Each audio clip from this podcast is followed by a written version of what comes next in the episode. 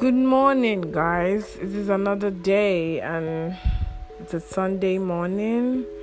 Today's date is 19 of April 2020, and as we all know that today is Sunday, we have to worship God, stay at home. You can actually worship your God at home.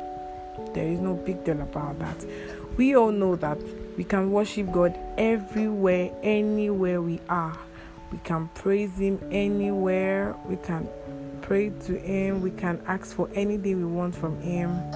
And let's do that while we are at home. Please do stay safe, guys. Bye.